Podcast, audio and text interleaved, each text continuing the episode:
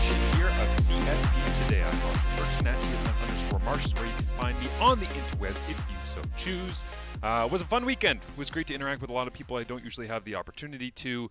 Thanks to calling a Riders game in Saskatchewan. Super fun to be out there, uh, get to experience that stadium. It's been, I couldn't believe when I actually thought back on my history of calling games in the Canadian Football League I did Tiger Cats radio in 2019. That was Cody Fajardo's first year as the starter because, of course, back in week one of 2019, it was Zach Collaros getting the high hit by Simoni Lawrence. Cody Fajardo ends up coming into that ball game. And then we went on the road with Hamilton into Saskatchewan in 2019. Pandemic hits in 2020. Then I end up not being with the radio station in 2021 work a couple of games. I think it was like four or five on television, but none of them were out west. 2022, I didn't have any games in Saskatchewan. And then the game that I had this past Sunday was my first time being there since 2019 to actually call a game. Obviously, I was there for the Grey Cup this past year, but it was wild to think it was even you know three years since I had been there at all covering things for CFL playoff coverage. So uh, it was great to be out in Regina. It was great to be around all of the people that work with the CFL and TSN that are kind of part of the quote unquote Western crew. Uh, a lot of people I don't get to see or interact with, but they are passionate people who love the CFL because it is not just their job, but because they love the game. That's why they love working. And uh, yeah, we went out and had a couple of beers together afterwards and uh, met a lot of, of really great, interesting people, and uh, thankful for the opportunity to do all of that. Uh, it was also kind of fun because I obviously call a lot of Ottawa Redblacks games. Pretty familiar at this point with what they're about. And seeing Dustin Crum have to go on the road into a really, really noisy place, I knew he was going to feed off of that energy. I just didn't know that Saskatchewan's defensive line was going to feed off it that much because they were pretty dominant throughout the evening. And part of that was because in the pregame warmup, it was an illness for Zach Pelehos, and he ends up not being able to play his usual right tackle spot. Jacob Ruby gets put out at right tackle. He struggled, like whether it was Pete Robertson or Anthony Lanier bumping out on the edge, or you know backers flying off the edge like Derrick Moncrief for secondary blitz. They that was tough for Ruby to be put in that position, and then they end up bouncing Hunter Steward over to right guard. He gets dinged at one point in the game. They got to take Eric Starzala, who was a surprising dress in that game. He has to put the pads on and go ahead and play. So a lot of moving pieces. Saskatchewan took advantage of that. Dustin Crum certainly paid the price. He only ended up with, I think, four rushes for 21 yards off the top of my head, which for a guy who is averaging like 8.9 yards per carry or something stupid like that. He's got more 10 yard plus rushes than anybody in the CFL, quarterback or running back or receiver. He's got as many 20 plus yard rushes as any player in the Canadian Football League. He basically spent the entire game with three carries for 13 yards. And as a pure passer, it's obvious that there's a lot of development that needs to go on there. The thing that I am just so befuddled by, though, with this whole Dustin Crum experience, this roller coaster that everybody has been on over the last month, why all of a sudden is it that the fourth quarter comes and this dude is just different? And I'm not saying that he's throwing for 300 yards in the fourth quarter and leading them to these blowout victories. He's so much more confident. He's so much more aggressive. It even feels like maybe this comes from the top down, where Bob Dyce, he said to me this week, we know it's in them to play the way they do in the fourth quarter in the first, second, and third quarters.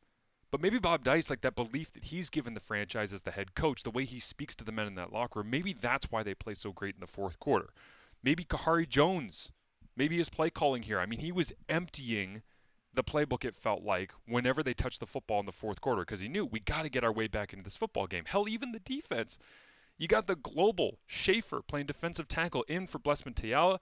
He ends up stripping out the football. Douglas Coleman takes it back to the end zone for a big score that gets them back in the game. That was the second play of the fourth quarter.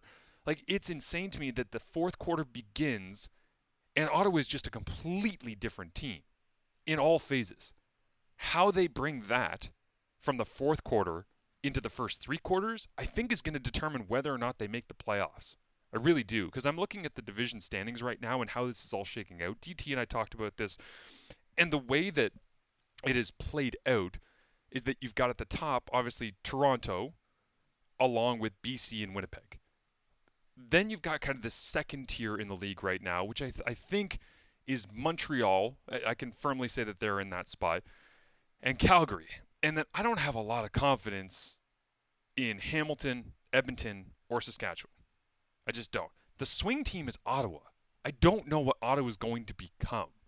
I do know the important thing is that Dustin Crum needs to protect himself because, again, Bob Dyce told me this week our goal is for him to stay on the field so we can continue his development. That's been a huge problem. They get injuries, and then any development that they've had for, I don't know, Tyrie Adams or even Nick Arbuckle at times, it just gets stunted. Like it just, it, without a moment's notice, it just stops. It's just done. And for me, I think that that's that's a huge, huge problem that they have in that franchise. If they can keep Crum on the field, hopefully the passing game can develop. But for Saskatchewan, like Brett Lauther is just absolute money. I thought the defense played fantastic, and Mason Fine made a lot of really good throws. I thought when he needed to.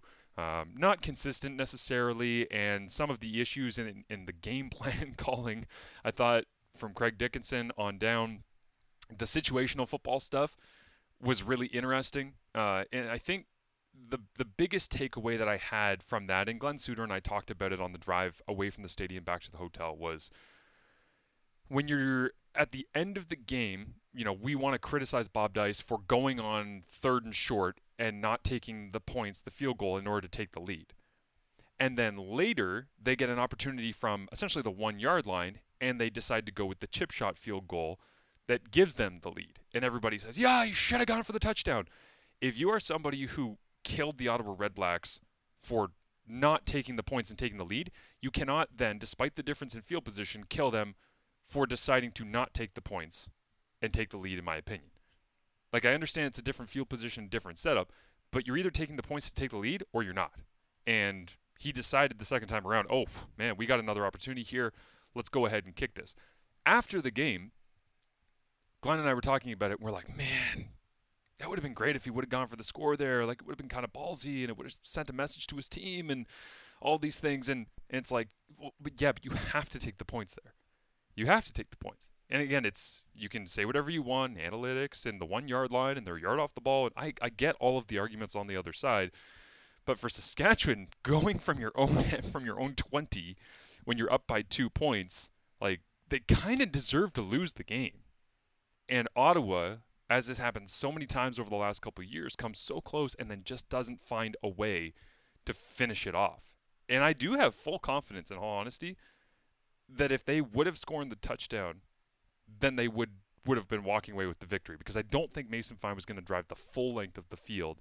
I think they were pretty content to put that on the foot of Lauther, and he showed exactly why that is. So, shout out to the Riders for finding a way. That's uh, that's a very tightly contested. They're now four and one in games that are decided by four points or less on the season as well. So, if you're going to win close ones, that usually bodes well for your season standings at the end, and likely prevents a crossover if Saskatchewan can find a way to be better than Ottawa and Hamilton as well. But Edmonton down in the basement, that middle class, I think Montreal and Calgary, we'll see where they shake out as the season goes on.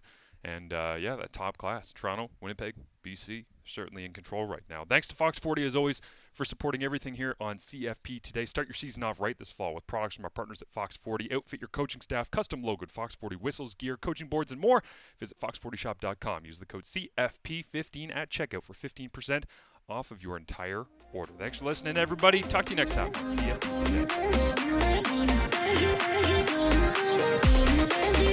ya.